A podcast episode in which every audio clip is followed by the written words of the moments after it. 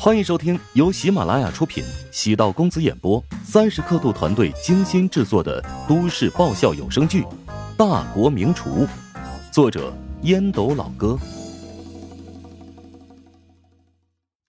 第八百五十六集。胡青青已经从之前公司出来单干，通过很强的个人能力，公司已经顺利熬过了艰难期，现在订单不愁，开始逐步走上坡路。他知道乔帮主这个客户是未来自己事业最重要的一部分，因此即使不挣钱，也要做到极致。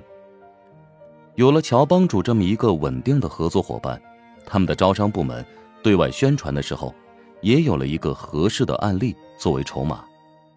当然，作为任何一个设计师，都希望能给顾客带来满意的效果，同时还能触碰作为设计师的理想。在作品中融入自己的风格与灵魂。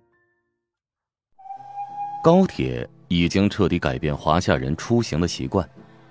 从燕京返回琼津，路程大约五小时。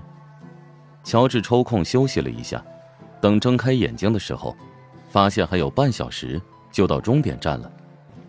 打了一辆出租车，将周冲送回宿舍，顺便到直大食堂坐了一会儿。沈贤得知乔治回来，第一时间将几份厨师简历放在乔治的案头。沈贤为难道：“哎，这里都是近期招聘的主厨简历，不过烟影食堂那边的总厨人选，我还无法确定呢。”老沈，要不你去燕京那边盯一段时间如何？琼金这边各方面都已经稳定，而燕京那边才开始拓展市场，最多半年时间。那边稳定之后，你再回来。没问题，我知道你没问题，但我担心你媳妇儿那边，她能不能接受这个调动？沈贤摸了摸下巴，犹豫不决。实话实说哈，还是有些隐患。毕竟他和我父母的关系一直处的不太融洽。在我家呢，他看在我的面子上会忍耐，但如果我离开了，恐怕会闹得不可开交的。哎，不过，这为了工作嘛，我也必须承担压力。啊，届时可以将他们一块带到燕京来。你继续物色合适的人选，如果实在找不到人，那就只能这么办了。啊，沈贤表情舒缓。若是换成其他的老板，哪里会考虑属下那么多？直接交代就好了。但乔治会考虑属下的实际情况，这样的老板适合长期追随。坐了片刻，直大那边来了几个领导，除了分管后勤的罗周之外。还有分管教学的宁阳先。乔治给几人泡茶，他们此行是为了商议下学期增设烹饪专业的事情。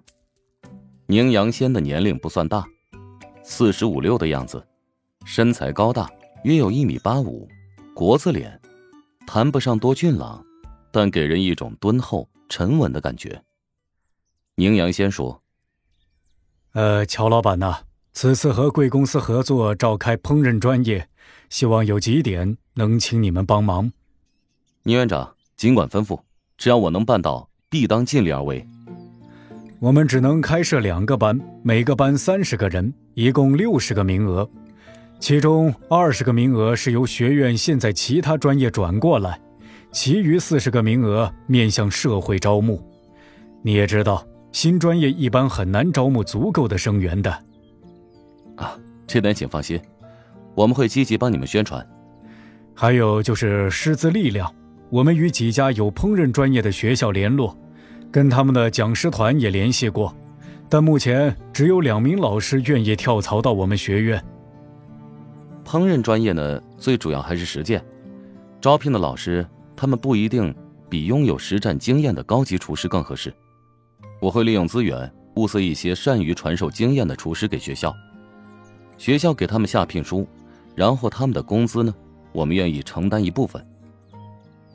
乔治很爽快的回应，宁阳先原本带着很多顾虑，没想到很轻松承诺解决。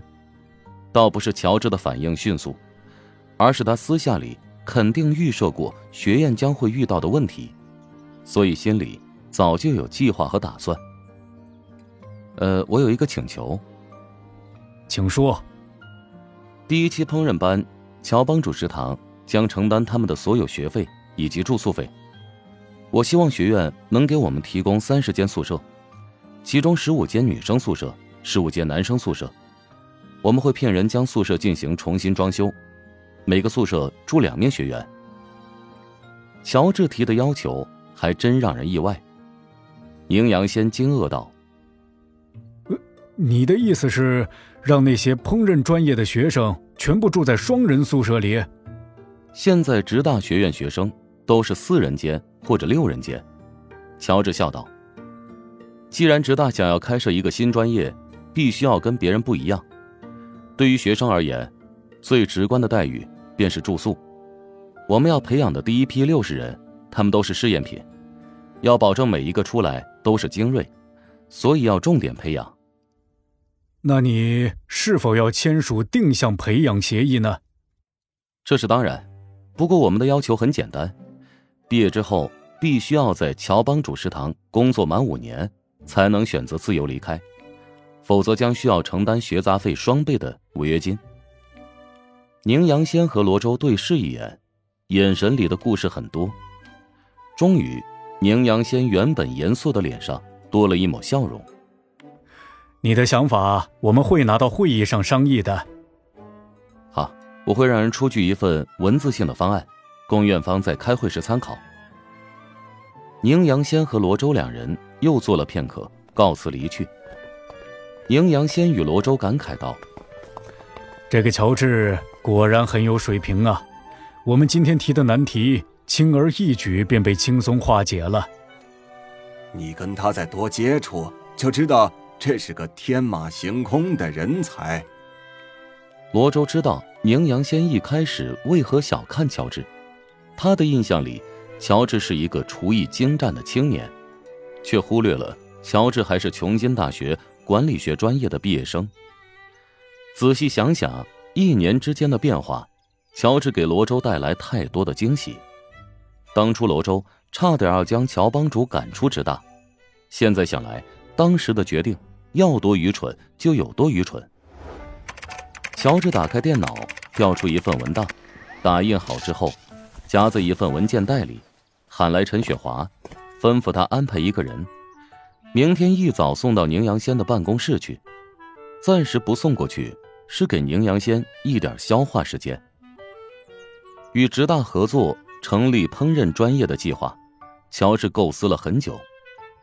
通过职大作为平台，成立一个前无古人后无来者的烹饪储备库，这是乔治商业构图里的重要计划之一。宁阳先未免太小瞧乔帮主的影响力，只要招聘消息在平台上一经发布，绝对很多人趋之若鹜。六十个位置，怕是要几个头破血流。公平、公正、公开，选拔第一批生源，这是乔治的原则。乔治之所以选择免费培养这一批人，是希望拥有挑选生源的机会。他希望这个班级将是培养烹饪高端人才的黄埔军校。被选上的学生不仅要有一定的烹饪天赋，而且还得从长相、人品上综合考量。乔治不是慈善家。对吝啬的人而言，掏出的每一分钱都要花在刀刃上，必须要物有所值。本集播讲完毕，感谢您的收听。如果喜欢本书，请订阅并关注主播。喜马拉雅铁三角将为你带来更多精彩内容。